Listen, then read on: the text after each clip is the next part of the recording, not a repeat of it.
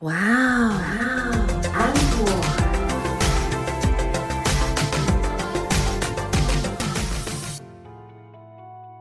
欢迎收听哇 Uncle，我是 Echo 阿可。我是安塔，大家好，我是配音，公关直播室又和听众空中见啦。有没有觉得很奇怪？为什么会有两个节目的开场？而且配音一开口，我就觉得天哪，声音也太甜了。他是来踢馆的吧？所以我们现在开始关麦。要干嘛？好啦，我们今天呢，就是非常开心，就是邀请到呃公关直播室的配音哦，来跟我们聊一聊这个职场，还有就是记者生涯的一些故事。这样，那我们顺便就是因为这个节目两个频道都会播嘛，对不对？我们就是顺便破坏，就是 公安直播室的听众对配音的印象，这样。等一下，我们是不是要在破坏之前，先介绍一下配影的来历？好啊，你介绍。她是一个很美的人，讲话声音很甜，好，就只能这样子。我真的觉得我的那个公关直播室的粉丝啊，这些听众应该会吓一跳，因为过去他们对我的印象大概就是很中规中矩。嗯，其实我聊天也大概是这样，就是我说的话术也差不多这样。等一下，刚刚录音之前不是这样啊？其实我有时候我觉得自己还是有偶包吧，可能因为自己的经历就是从媒体二十几年，然后后来因为当了主播等等，对不起，你刚说多久？媒体几年？二十二年，所以你是四岁就进媒体吗？谢谢。不客气。其实我在那个游泳的时候就开始上班了，所以其实我觉得可能记者当了久了，然后又当新闻主播，又当主持人，到后来又变成新闻部的主管，所以你要对上对下，你就必须有一个样子出来。然后到后来转公关之后，你又代表了品牌，代表了形象，所以这个说话的方式，我觉得他就有一点被定型。那我本来就很爱说教的人，很爱说道理。没有，我觉得今天这一集结束之后啊，就是他就没有听众了，我心里想说，不对，我心目中的配音呢？转错台啊，转错频道，这样按错了那个节目。哎、之前其实我在做频道的时候，其实有朋友跟我分享说，哎、佩莹，你其实可以做一个社会小姐姐说故事，嗯。因为其实我的外外形跟跑社会的形象其实落差很大，嗯，然后我常常都会看一些光怪陆离的事情，嗯。嗯，去那个以前跑社会的时候，刑案很多都是白布还没盖，黄线还没拉，我们就进去了嘛，其实就很多奇奇怪怪的事情，嗯，那好精彩。但我们今天没有要讲这个哎、好，我先讲一下，因为配影的外表是属于甜美可爱的那一种，对，对，但是他的工作呢，就必须要让他的个性比较犀利，还有他的文笔会比较专业一点。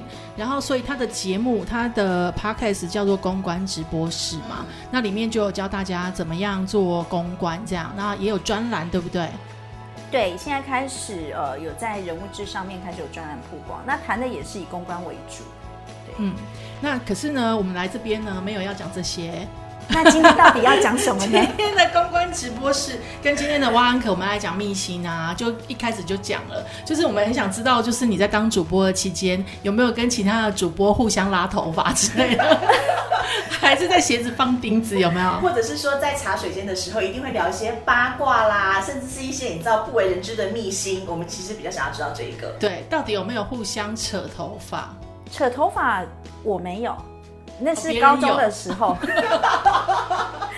是谁？我先讲一个，就是每一个电视台的主播，其实现在跟以前不太一样嘛。那我们都知道 prime time 就是一二，就是十中午十二点，跟晚上的一八就是六点七点。等一下，你说的那个 prime time 这个专有名词是什么意思？跟大家解释一下。哦，这就是新闻台最主要的新闻的更新，就是午间新闻跟晚间新闻的概念。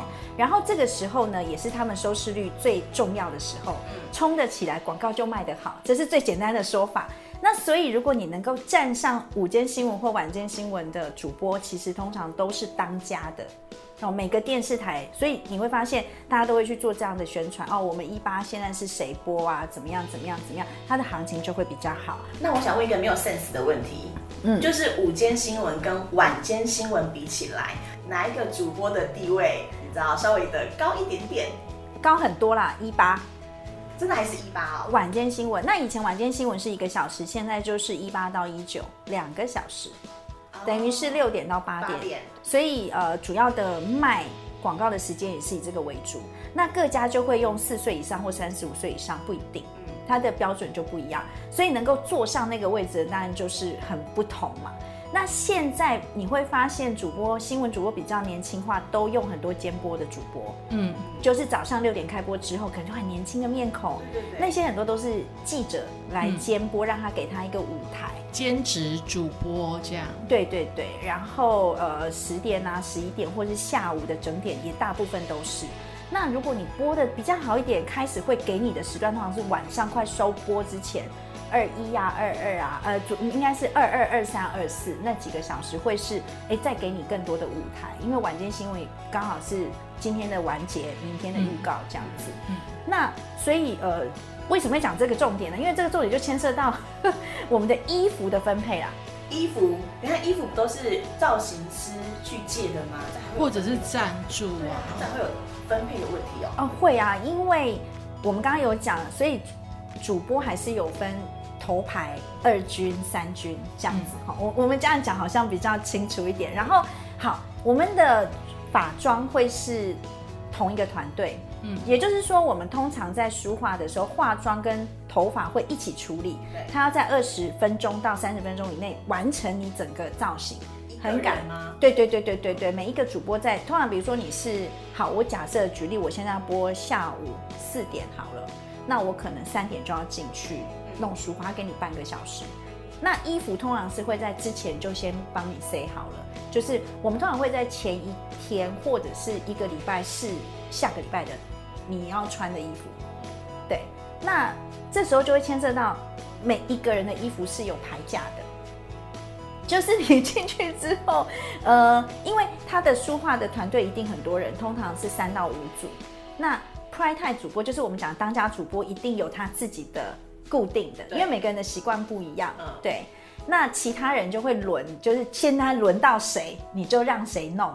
那每个人都有个定妆照，大家就知道说，哦，侯佩莹就是短发，然后内卷，然后没有刘海，就是每一个人的是固定的。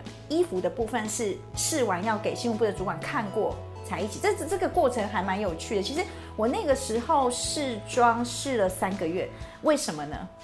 因为试了半天就觉得哪里不对，那因为我头发很黑，我没有染头发，所以镜棚就是觉得哪里不对，衣服对，化妆就哪不对。后来最后是我发色太黑，最后就是把头发染浅了之后我就过了，就这样子夯不啷当弄了很久。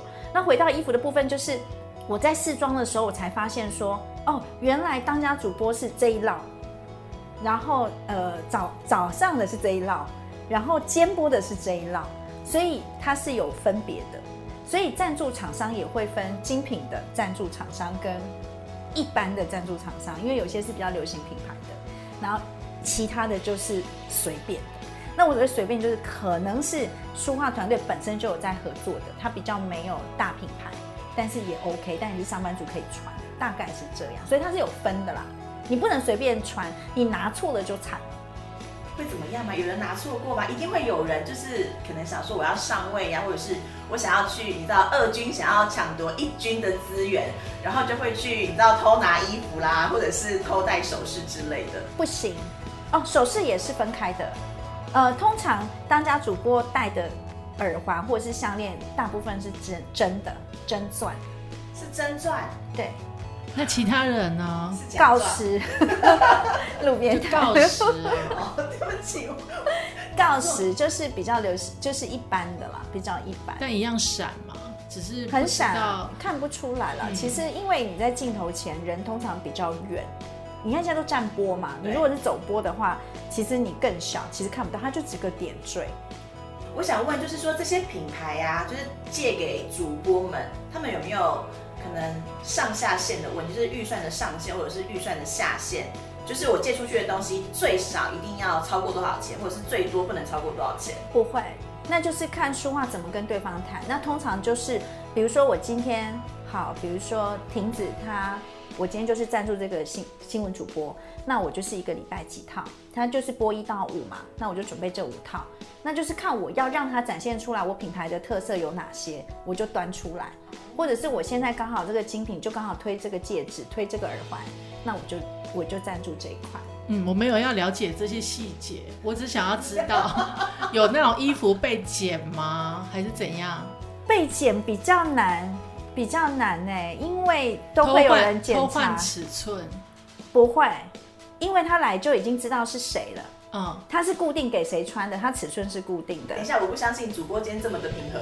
但是我遇过，假的，但是我遇过，因为当家主播的东西你比较难拿走，但是如果比如说是二线的，比较容易，因为它会在同一浪，对不对？嗯，那我们但是会有尺寸嘛，比如说我们三个人穿的尺寸，裙子、裤子就是不一样。那也遇过有人就是他播了，因为他们会呃交叉搭配，那他知道下一个是他，他也知道他是穿这个，他就故意在他播完之后不小心把衣服穿回家，让他隔天早上差一点开天窗，但基本上团队都会有人啦，不至于开天窗，他就是拿其他件帮他做重新的搭配，只是会让事情比较没有那么顺遂。但是衣服被不小心带回去有剪破倒不至于，因为你剪破它的就要赔。要赔还有个原因是因为你也会没衣服穿，因为你们在同一个规格嘛，你们是在同一绕啊。哦，它是互相搭配啦，用这样来抑制大家不要乱剪。对，所以那个乱剪可能在早期可能真的有，但是我觉得在现在他们都会有一些自己的方法去抑制这样的事情我们把。主播们讲的好可怕。所以这样讲起来，反而是当家主播们比较不会有那种衣服忽然不见，或者是首饰被别人拿走的情形，这样子，对比较难。可能二三军比较有机会。哎，可，是因为通常是二三军才会比较想争上位啊。哦，那我想问一下，因为它是真的真钻嘛，对不对？对它不会怕不见吗？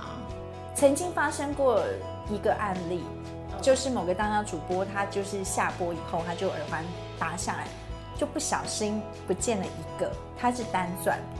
那那颗单钻就非常非常高的价格，嗯个十百千万十万，六位数，六位数，对，然后就怎么办？怎么办？怎么办？因为那个还是蛮高的金额，然后就问问大家怎么办。那我我认识很多类似的朋友啦，就是他本身有做裸钻，嗯，那他也呃讲白，就他也可以做做一样的香台。那所以我就把他另外一颗还在的拿给他看，那他就跟我说，哎、可以，他就帮我找了另外一颗跟他的呃 VVS 什么比较相近的，等级相近的，然后台子是一模一样的，帮他做。其实这拿回来之后，我真的也看不出来哪一个是原来的。那呃，有一些精品它是会有打磨跟打字的，那那一款刚好没有，所以很巧妙的，最后我们就帮他把那个叠回去。那其价格大概十分之一而已。这算是不幸中的大幸吗？但我不知道他拿回去有没有发现哦。但是这件事情是真实发生过，而且我想应该不是个案。可是这样听完，我比较想要认识是做裸钻的朋友。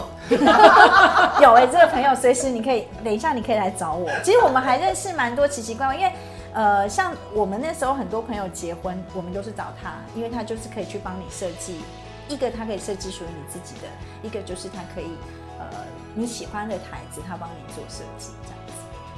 对，但重点是便宜啦。对不起，我就是不赞同。但这种情况还蛮常发生的。那像我们自己，呃，那个时候我在播的时候，我的配件就不会是专柜的，也不是精品，就是后火车站的那一种。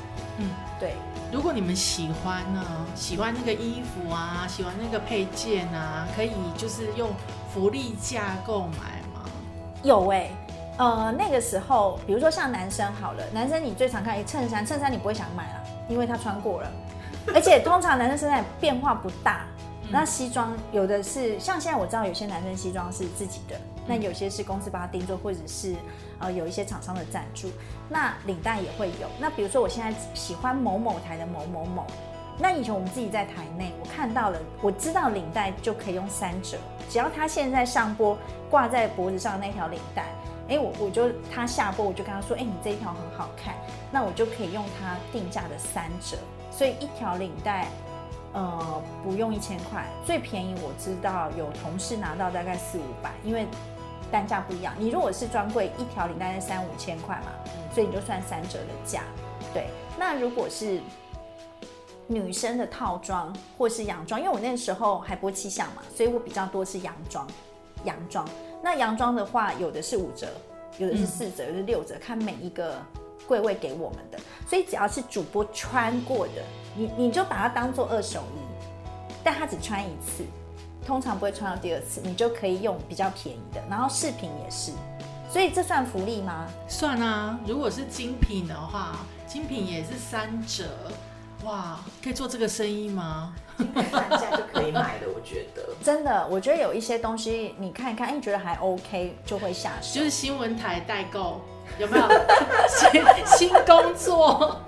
我知道有一些是可以的啦。那我我有时候呃那个时候我就会注意一下我比较喜欢的几个主播的服装衣服，因为通常除非你的场合适合，不然其实你也不会特别想要去买，即便它很便宜，一定是你有需求嘛。然后你就发现说，呃，因为现在节目很很多，包含有争论节目，所以如果到争论节目主持人，他可能不只是耳环，他可能还有戒指。嗯，对。那但有一些是主播个人的，他们自己就会做搭配。但是现在就我知道，精品的赞助比例没有以前那么高。嗯，我觉得主要也是现在传媒的广告商开始做一些洗牌嘛。嗯，所以比例没有那么高。但是早期我们在的时候，产产品。品质跟要求是比较多的。那有个电视台后来为了节省成本，他就用做整套的，一次做五十套，不同颜色的，不同规格。那因为主播都很瘦，因为他们都很年轻嘛，大概就是 S M 的尺寸这样子。因为我还穿得下，它就是 M 的尺寸，它不会到 L。哦，我好像知道是哪一件呢？嗯，它的数字太……哎，我好像讲出来了。对对，他们就是这样子。那所以它的变化性就很低。因为西装外套其实大概就是那几款，然后颜色大概就是那些，然后风格变化就会比较少。但是我发现有一些电视台他们会针对主播去做形塑，比如说他叫荷叶边主播，就会特别告诉书画说我们要形塑这个，他的每一件衬衫就都要有荷叶荷叶边，这么细哦？会哦会哦，就像我那时候讲我们在呃我在试镜的时候，他试镜一开始是看你在。台上的形的感觉嘛，在镜头前跟你表，就平常看到其实不一样。所以上去他们那个时候我是长头发，他们就看一看就觉得嗯你不适合就剪。所以你会发现某几个主播，如果你很常看新闻的话，你会发现他的长度都差不多。这一个人他的长度就是那样，那叫做定妆，就是我们已经被定妆好，我的发型的长度就是在及肩。那个极肩很难整理哎，那时候可是没办法，就是我定妆的时候就是极肩，然后会稍微微卷，然后有一点小刘海，而且刘海的厚度是有要求过的，然后上面的蓬度也是有要求的。然后我的衣服就是不准套装，我全部都是洋装，而且什么色系，因为每个人喜欢的颜色、适合的颜色不一样，所以他会试了很多次你的衣服，发现说，哎，桃红色比较适合你，然后你可能适合绿色。有人喜欢适合暖色系，你就会发现它的色系是相当的。所以在前期的试试播的那段时间，都是在帮每一个新闻主播的形象做塑造。所以你会发现你喜欢的人，他大概那个型跑不掉，嗯，不会跑太远。那像你们因为是主播嘛，然后定妆完以后，那个形象一定就是呃跟平常不太一样。那你形象跟平常不太一样之后，你自己会觉得说，哦，那我以后搭配也要这样啊？就是我私底下的搭配也要跟电视上一样吗？我那个时候哦，那个时候会多多少少会，因为出去比较容易被遇见，就是认出你。大家比较常看新闻台的人，就会比较常，就会比较容易。遇，就是认出你，那你怕被认出来，你自然就会很在意自己的形象。但现在比较年轻的主播不一定哦，他可能在台上就是那个样子，可是他私底下会保有他自己的习惯跟特色，嗯，自己的风格会比较强烈。现在大部分都自我风格比较强烈。他一直讲比较年轻，比较年轻，就像我们一样，是这样吗？对，就是对，跟我们一样，就是会比较 freestyle 自己的样子。跟在台上会有点不一样，因为在台上你就是被强迫一定要穿上那个西装外套嘛，感觉比较专业。那我想要问呢，就是我们都有听说记者都会有抢头条这件事情，对，那主播会吗？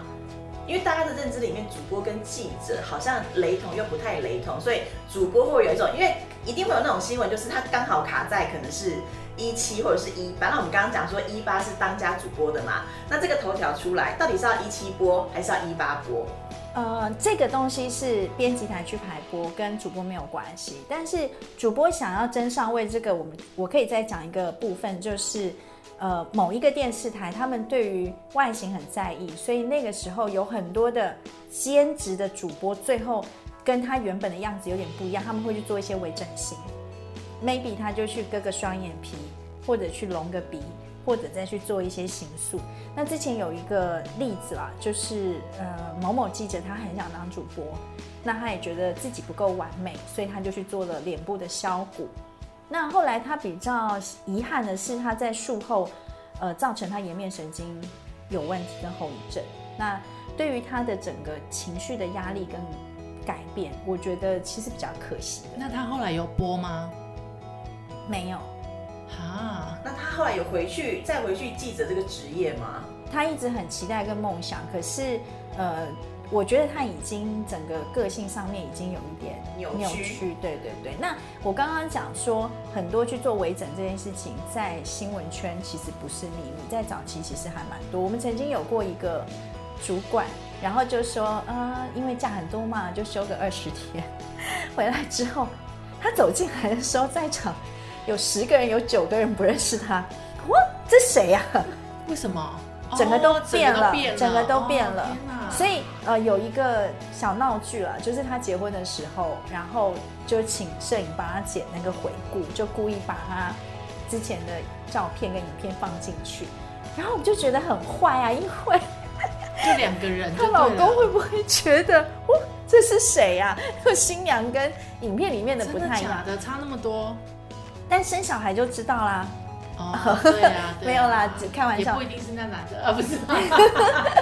啊，是是是是是那男的，真的是。不要把秘密说出来。但我比较想，我比较想要知道，就是哪一间医生的那个技术这么好？哎，二十天，然后就是不同人呢。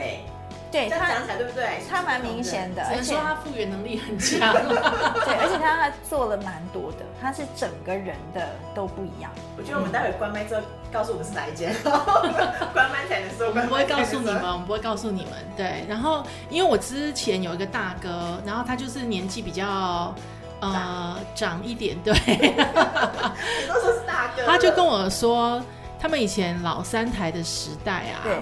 曾经有那个女生为了当主播，把她的牙齿全部敲掉，然后去装假牙，因为这样才整齐。但是她真的有当上主播哦。等一下我先讲完。然后可是她终身没有办法咬比较那个呃硬的东西，然后也没办法吃肉，所以她有一次付出代价，对都没有人知道嘛。然后有一次他们在要去约吃牛排的时候，她就说她好想尝尝看肉的滋味，可是她没办法吃了，他们才知道这件事。好，你要问什么？没有，我就是幼稚，如果不知道什么是老三台，太年轻了，这个名词我听不懂。这种废话，幸好刚刚没让你插进来。我本来还想要跟你说，哦，那我来告诉你，就是华视、中视跟台视，哦，现在还在加个名视，因为是无线电视台。真的啦，我觉得你说争上位这件事情，我觉得这就算了，因为他们自己为了要上去，就做了很多的伪证，所以你会发现某一些主播长得很像。只有某一些吗？其实我现在都认不出，就像韩星的概念是一样。哎，怎么每个韩星美女都长得很像，某一个部分位置都很像？所以只要有微整过回来，哎，这个戴眼镜，这个戴口罩，因为而且现在其实蛮适合做的，因为戴口罩的日子比较多，对不对？到时候口罩拿下来就说，哎，是哪里的新同事？所以现在就是主播如果请假超过五天。我们就可以开始合理的怀疑，他下一次回来的时候就开始拿放大镜看，说不用放大镜，他应该就会差很多，我觉得，对不对？嗯，因为现在 HD 啦，HD 的话画质比较犀利，其实是看得出来。不过我觉得现在微整的技术都很厉害，除非它变得真的很多。嗯，那大部分的主播百分之八九十，他们还是会做常态性的维护，比如说。拉提这种，嗯，常态性的维护这个词真的很有趣，真的。等一下，他是公关啊，你看他的用词遣字的，跟他口赶快啊，对啊，常态性的维护，因为他真的他需要常常进场保养，养。对，那拉提是需要的嘛？我们都知道地心引力的嗯压力这么大，所以他们这个是必须的。然后你会常常从他们口中听到什么脉冲光啊，什么什么新的技术。那现在比较流行的就是中医的脸部针灸，嗯，对，然后帮你补足你的胶原蛋白，对，让你更紧实。大概就这些东西是必备，就是平常就要去做的事情。对，等一下，我们还有做脸，还有做身体。我们这一集出去啊，会不会现在医美啊诊所的代言人都去找主播了？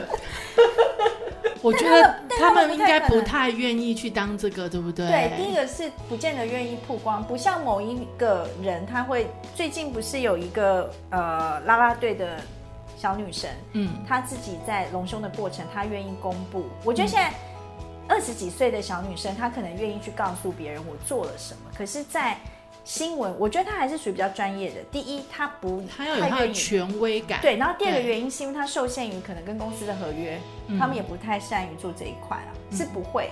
但是我们大家都知道有，而且他们现在为什么我刚刚讲到全身？因为他们现在都会站播嘛，就站着播报，所以。其实我一直觉得这是件很瞎事，因为不是每一每一双腿很美，不是说你瘦就漂亮，嗯，不见得站着一定好看。嗯但他们为了做腿部保养，他们还是要付出一些成本，用成本。哎、那我问一下，我问一下，就是呃，以前早期不是大家都会觉得说娶到主播是很荣幸的事情，或者是主播一定要嫁入豪门吗？那呃，听说主播都会有一些高级饭局，这是真的吗？高举饭几 好好讲，他 差点说我有去，哎、我还真的没有自己去过，但我知道这个迷失到现在其实还是有，但是只能说风气从以前比较比较盛到现在，可能不太一样。早期是真的有，所以在很多年前也会有什么薛凯子事件，其实上网 Google 就知道了。对对，那这也是一个真实发生的故事。那就一个罗生门。那我觉得这种东西就是一个愿打愿挨，就是呃，我今天请邀请你来吃饭，我赠送的礼你要不要收？多贵的礼你可以收。我觉得每个人那把尺是不一样的。那 on the table 的事情我们没有看到，我们就不能说。那后来其实也有盛传，就是有很多的达官贵族、嗯政商名流常常会有些饭局，嗯那他们就会 focus 主要就是主播，那他们大概就是会点名某几位，然后他们会一起去。那去了做了什么？就是唱唱歌、跳跳舞、聊聊天。之后你们的友谊怎么走，就看彼此的。对所以真的有就对了。对，所以之前其实你说会声会影上网查有。有一些女生，她们很愿意善用这样子自己的资资产，我觉得那是她们的资产，然后用这样的方式去拓展她的人脉，我觉得这没有不好，只是你要走到哪一块，那是你个人的价值观嘛。我不能嗯用道德，我觉得这已经不是道德问题，嗯我觉得那是价值观。你觉得你可以用你现在年轻的貌美跟你主播的这个光环，然后为你自己的人脉加分，我觉得那也是一种方式。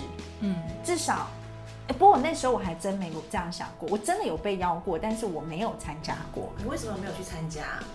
钱太少，没有乱讲。没有兴趣。其实我对于嫁入豪门这件事情，我没有，我从以前我就不会这样想。我觉得我我可能端不起那个碗筷，可是对于这样的场合，你不好奇吗？不会，那个时候不会。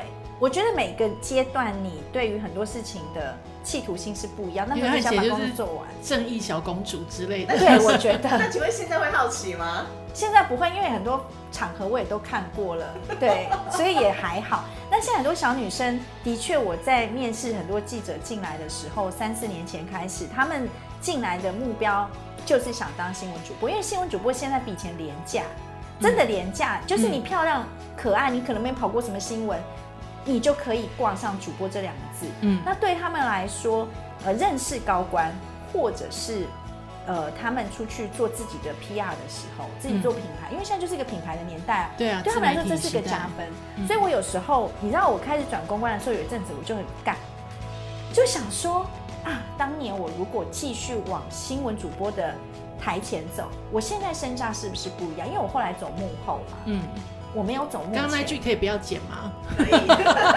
哎、糟糕，我的听众应该昏倒。就是我对于呃很多事情的价值观，我还是就是把自己锁得很紧。嗯然后那个时候我不愿意走目前，很原因就是我不想让我的私生活摊在阳光下被指指点点。嗯我也没有做好那样的准备，我就觉得上班是上班，下班是下班，我还想做我自己啊。就像我下班我想去喝个小酒，我不希望我连出去喝酒的权利都都对对对，你你知道我跟很多名人吃饭的时候，你知道只要在公开的场合，比如说我们去热炒店，他一定要有包厢他才去，嗯然后只要是开放式空间，第一不能喝酒，不能抽烟，嗯他连站起来敬酒都不行，因为他说他就怕有人看到拍照 PO 上去。然后就会绘声绘影啊，然后看图说故对事，对对对不对？那早期我一直，我我就想说，我为什么要让我自己被指点点？我就是侯佩莹啊，我就是这样子啊，那就是我工作的专业。可是我私下来是我想做我自己啊，嗯我可以哈哈大笑啊，嗯对啊，我可以干话连篇啊，嗯对嗯我我我希望是这样，所以我那个时候没有这样走。那你说出来社会工作之后，这对你自己会不会有加分？我相信多多少少有，嗯多多少少有，他会觉得你当过新闻主播，你就可以当发言人，你可以干嘛干嘛干嘛干嘛。他们嗯在职场上的加分，我觉得是很有的。我个人觉得是有啦。那你问，如果让我再回头走一遍，我应该还是不会选择走台前。好啦，我们今天的节目呢，就先到这边告一段落，等一下怎么这么突然就断掉它？因为时间到了。我们这一季要，我们这一季要坚持，就是时间就是要控制在三十分钟左右，这样等等等等，我们开会的时候明明就说二十分钟，太长了。就是我们今天这一段因为太好听，所以我们就让它三十分钟。好，我们先先谢谢配音喽。好，然后等一下呢，呃，应该是下一集吧，或者是可能过很多年后的 某一集，还是会有配音的声音。你不要这样子，我们这是第三季了，好不好？所以我们第三季要有 something different，好不好？哦，是是是是是，好，那我们下次见喽。我是汪安可的 Echo 阿可，我是安妮塔。我是佩莹，好，我们下次再见喽，拜拜拜拜。